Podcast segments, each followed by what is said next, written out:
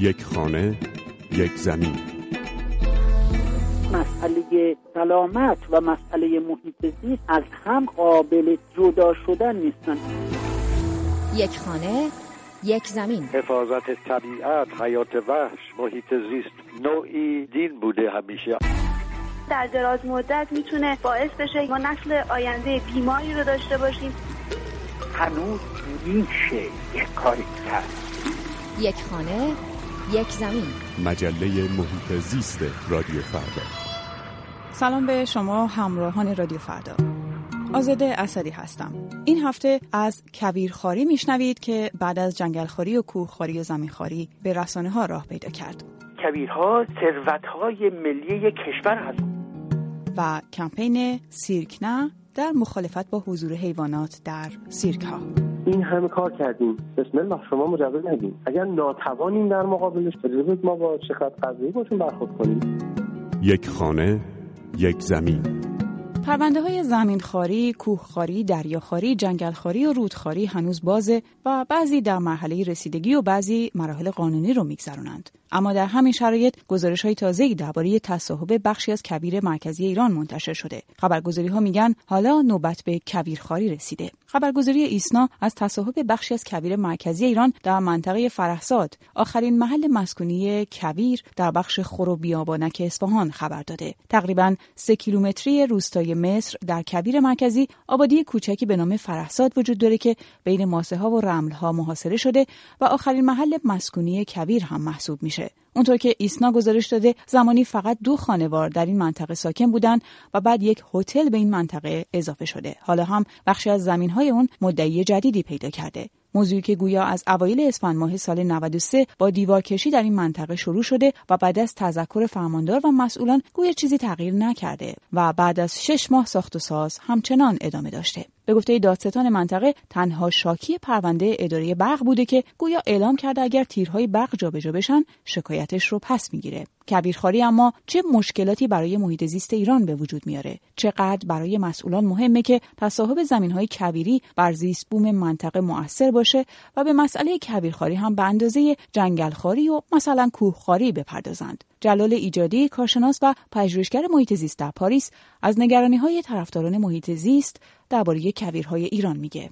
کویر یک پدیده جاندار هستش به یه معنی از نظر اکولوژیکی. درسته که ما در واقع باید توجه بکنیم که میزان کویر در یک کشور افزایش پیدا نکنه. این به این معنا نیست. چون کبیر وجود داره و کبیر هیچ گونه خاصیتی نداره و بنابراین درش دزدی صورت بگیره. تاثیر منفی در زندگی یک کشور نمی‌تونه داشته باشه. در صورتی که از نظر اکولوژیکی هر کدوم از این کویرها رو از نظر اکولوژیکی ما میگیم یک اکوسیستم هست. یعنی در درون این کویرها یک زندگی طبیعی وجود داره زندگی جانوران وجود داره زندگی مربوط به گیاهان وجود داره.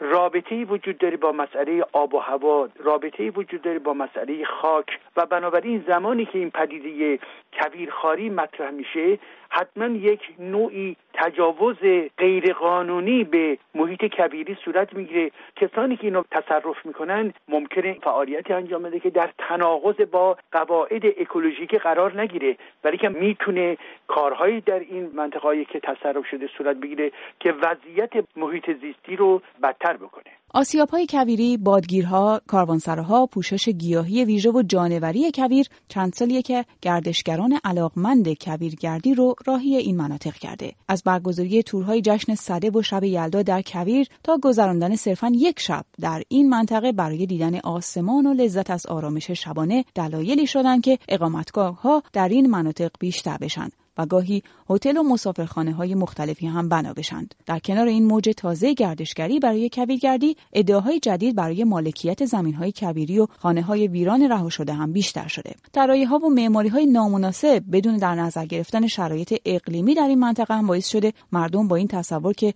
زندگی در مناطق کبیری دشواره، حاشیه کبیرها را ترک کنند. ترک آنها هم به ساخت سازهای غیرمجاز و تصرف خانه های قدیمی کمک کرده. جلال ایجادی پژوهشگر محیط زیست در فرانسه میگه به دلیل نبود مدیریت صحیح در این مناطق حالا بعد از جنگل و کوه و زمین نوبت به کبیر و بیابانی رسیده که کمتر بین مسئولان از لحاظ اقتصادی و طبیعی به اون توجه شده. کویرها ثروتهای ملی کشور هست. اگر به بیابانها به این ترتیب تعرضی صورت می‌گیره مسئله قانون و مواد قانونی کدوم هست؟ کسانی که میرن تصرف می‌کنن آیا هدفشون دزدی های اقتصادی از طریق استفاده از منابعی که در این نقاط وجود داره؟ این ماسه ها ارزش اقتصادی هم دارن. برخی از این گیاهان دارای خاصیت های پزشکی از خاصیت های شیمیایی هست. آنچه که مهم هست اینی که این گونه ثروت ها توسط یک حکومت مرکزی و مجموعه سازمان های دولتی و همچنین به خصوص امکان دادن به اینکه انجمنهای محیط زیستی و انسانهایی که نسبت به این امور دلسوزی دارن حساسیت دارن اینها بتونن مداخله بکنن تا از مجموعی این ثروتهای طبیعی یک ملت مراقبت صورت بگیره و نگهداری صورت بگیره. و الا در باز و دروازه باز هر کسی یا جنگل ها رو برمیداره و نابود می‌کنه یا آبها رو بیش از بیش آلوده می‌کنه یا بیابان ها رو در واقع می‌خورن و به این ترتیب به یک شرایط وخیمتری می‌رسیم به خاطر اینکه متاسفانه حساسیت لیاقت مدیریت صحیح در این زمین ها وجود نداره. با این همه مجلس شورای اسلامی میگه در مورد پیگیری بحث های زمینخواری، دریاخواری و جنگلخواری جدی و دولت تشکیل کارگروهی به ریاست وزیر راه و شهرسازی و عضویت دستگاه های مرتبط رو هم در این زمینه تصویب کرده. یک خانه، یک زمین مخالفت با حیوان آزاری در سیرک ها در ایران از سال 86 خورشیدی با نخستین تحسن های طرفداران حقوق حیوانات شروع شد. با این شعار که حیوان آزاری تفریح نیست. از سال 88 که اعضای سازمان دیدبان حقوق حیوانات سراغ سازمان حفاظت محیط زیست و سازمان های مربوطه رفتند موضوع جدی تر شد.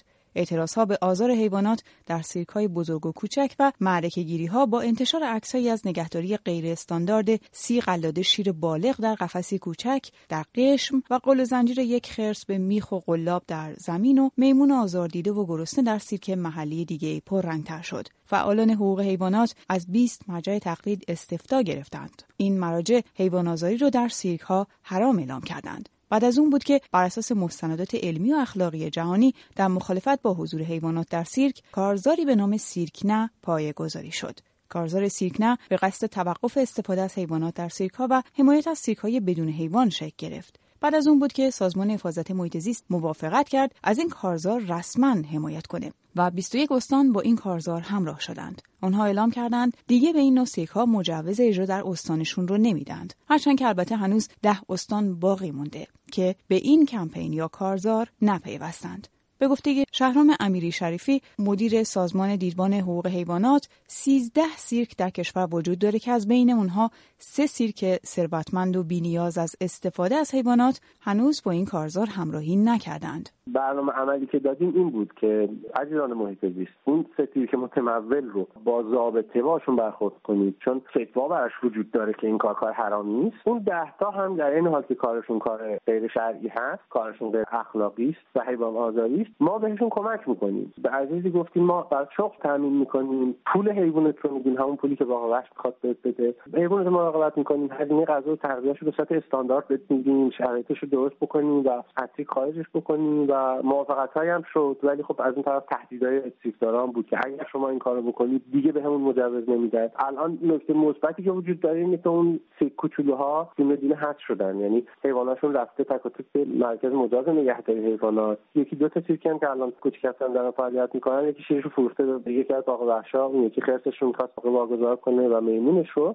و ما اون سیرکای مولتی میلیاردرم که همه میشناسنشون به نوعی با حمایت های پیدا پنهان دارن هی مجوز می‌گیرن و ما هی باشون مخالفت داریم می‌کنیم که هیچ لزومی نداره شما اگه این همه پول دارید از حیوانات استفاده بکنید و کسی که حیوان آزاری می‌کنه به نظر ما نه قهرمان نه پهلوانه حامیان حقوق حیوانات میگن دلایلشون برای اعتراض به سیکایی که از حیوانات استفاده می‌کنن علاوه بر آزار و اذیت حیوان برای انجام حرکات نمایشی حمل و نقل حیوانات هست با دست و پای زنجیر شده در کامیونهای تنگ با تهویه ضعیف در سراسر کشور حیوانات ماده در این سیرک ها بعد از تولید مصر از فرزندانشون جدا میشن تا طول خرس، شیر، ببر و فیل هم مثل پدر و مادرشون از سن پایین برای آکروبات بازی و حرکاتی که انسانها رو میخندون و سرگرم می‌کنه آموزش ببینند. به حیوانات به اندازه کافی غذا داده نمیشه تا از مربیشون برای اجرا پیروی کنند. حیوانات رو با شلاق و چوب و کتک وادار به اجرای کارهایی می‌کنند که حیوانات هیچ آشنایی با آنها ندارند. چیزی که تغییر الگوی رفتاری حیوانات خوانده شده. شهرام امیری شریفی مدیر سازمان دیدبان حقوق حیوانات میگه با همه این سیرک ها در ایران گفتگو شده تا در ازای حذف حیوانات شرایط بهتری رو به دست بیارند اما گاهی اوقات شرایطی به وجود اومده که مسئول سیرک زیر بار نرفته در کرمانشاه دو تا تیپ فعالیت دارن. یکیشون از اون میلیارد راست یکی هم اون کسی که حیوان رو در اختیار اون سیکس گذاشته کسی که بهانه تأمین سرمایه بهش مجوز استفاده از حیوان رو دادن. نمی‌دونیم که چرا دارن بعضی از دوستان برخلاف نظر شخص معاون رئیس اون رئیس سازمان موجود برخلاف تمام حمایت های رسمی از کمپین سیکس. برخلاف اینکه معاون محیط طبیعی وقت سازمان رئیس دفتر شکارسید سازمان همه گفتن ما به سیک معتقدیم. 21 مدیر کل گفتن ما به سیکا مجوز نمیدیم. پنهانی میان به سیرکای رو راه میندازن و مشخصا هم دارن رقباشون رو حذف می‌کنن از ماجرا. اگر می‌خواید مجوز ندیم این همه کار کردیم بسم الله شما مجوز ندیم اگر ناتوانیم در مقابلشون اگر نمی‌تونید ما با شرکت قضایی باشون برخورد کنیم. مدافعان حقوق حیوانات در سازمان دیدبان حقوق حیوانات میگن با فعالیتشون از تعداد سیرک با حیوان در کشور کاسته شده. اما اونها نیاز به قانونی دارن که بتونن راحتتر در مقابل این روند بیستند. نظراتتون رو برای ما بنویسید به نشانی زیست